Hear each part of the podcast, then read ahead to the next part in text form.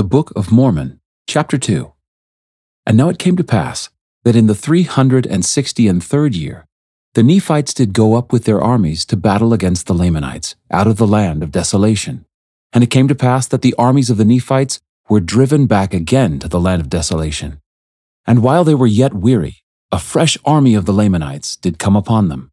And they had a sore battle, insomuch that the Lamanites did take possession of the city desolation, and did slay many of the Nephites, and did take many prisoners. And the remainder did flee and join the inhabitants of the city Teancum. Now the city Teancum lay in the borders by the seashore, and it was also near the city desolation. And it was because the armies of the Nephites went up unto the Lamanites that they began to be smitten. For were it not for that, the Lamanites could have had no power over them. But behold, the judgments of God will overtake the wicked, and it is by the wicked that the wicked are punished. For it is the wicked that stir up the hearts of the children of men unto bloodshed. And it came to pass that the Lamanites did make preparations to come against the city Teancum. And it came to pass in the three hundred and sixty and fourth year, the Lamanites did come against the city Teancum, that they might take possession of the city Teancum also. And it came to pass that they were repulsed and driven back by the Nephites. And when the Nephites saw that they had driven the Lamanites, they did again boast of their own strength, and they went forth in their own might, and took possession again of the city desolation. And now all these things had been done, and there had been thousands slain on both sides, both the Nephites and the Lamanites. And it came to pass that the three hundred and sixty and sixth year had passed away. And the Lamanites came again upon the Nephites to battle, and yet the Nephites repented not of the evil they had done, but persisted in their wickedness continually. And it is impossible for the tongue to describe, or for man to write, a perfect description of the horrible scene of the blood and carnage which was among the people, both of the Nephites and of the Lamanites. And every heart was hardened, so that they delighted in the shedding of blood continually. And there never had been so great wickedness among all the children of Lehi, nor even among all the house of Israel, according to the words of the Lord, as were among this people. And it came to pass that I did go forth among the Nephites, and did repent of the oath which I had made, that I would no more assist them. And they gave me command again of their armies, for they looked upon me as though I could deliver them from their afflictions. But behold, I was without hope, for I knew the judgments of the Lord which should come upon them. For they repented not of their iniquities, but did struggle for their lives, without calling upon that being who had created them. And it came to pass that the Lamanites did come against us as we had fled to the city of Jordan, but behold, they were driven back that they did not take the city at that time. And it came to pass that they came against us again, and we did maintain the city. And there were also other cities which were maintained by the Nephites, which strongholds did cut them off, that they could not get into the country which lay before us to destroy the inhabitants of our land. But it came to pass that whatsoever lands we had passed by, and the inhabitants thereof were not gathered in, were destroyed by the Lamanites, and their towns and villages and cities were burned with fire. And thus the three hundred and seventy and nine years passed away. And it came to pass that in the three hundred and eightieth year the Lamanites did come again against us to battle, and we did stand against them boldly. But it was all in vain, for so great were their numbers that they did tread the people of the Nephites under their feet. And it came to pass that we did again take to flight, and those whose flight were swifter than the Lamanites did escape, and those whose flight did not exceed the Lamanites were swept down and destroyed.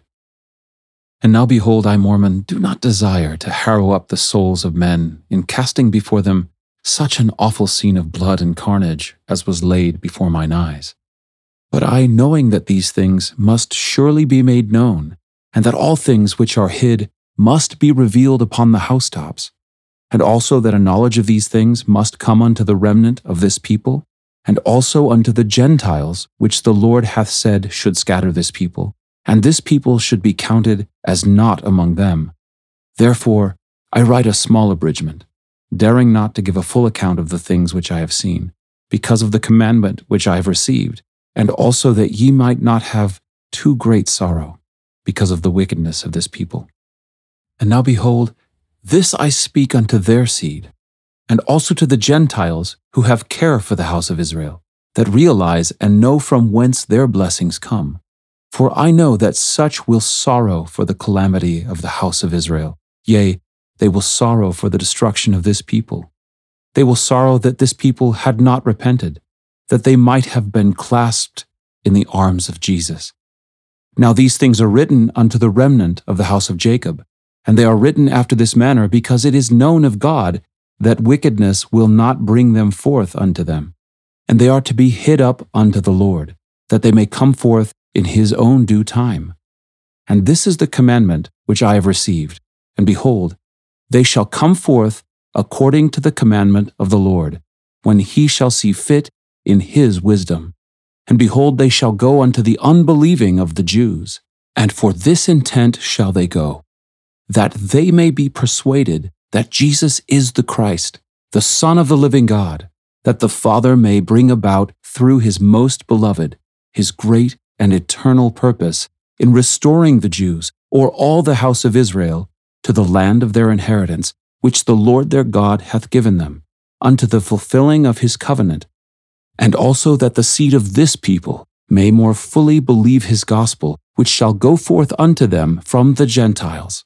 For this people shall be scattered, and shall become a dark, and filthy, and a loathsome people, beyond the description of that which ever hath been amongst us, yea, even that which hath been among the Lamanites, and this because of their unbelief and idolatry.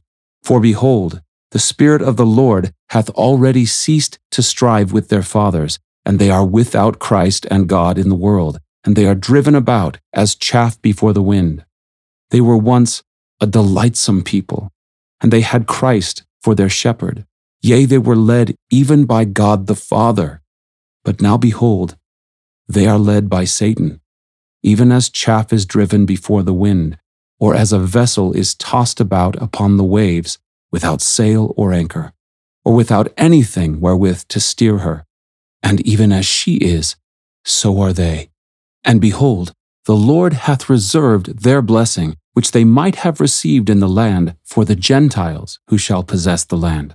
But behold, it shall come to pass that they shall be driven and scattered by the Gentiles. And after they have been driven and scattered by the Gentiles, behold, then will the Lord remember the covenant which he made unto Abraham and unto all the house of Israel. And also the Lord will remember the prayers of the righteous which have been put up unto him for them. And then, O ye Gentiles, how can ye stand before the power of God, except ye shall repent and turn from your evil ways? Know ye not that ye are in the hands of God? Know ye not that he hath all power, and at his great command the earth shall be rolled together as a scroll?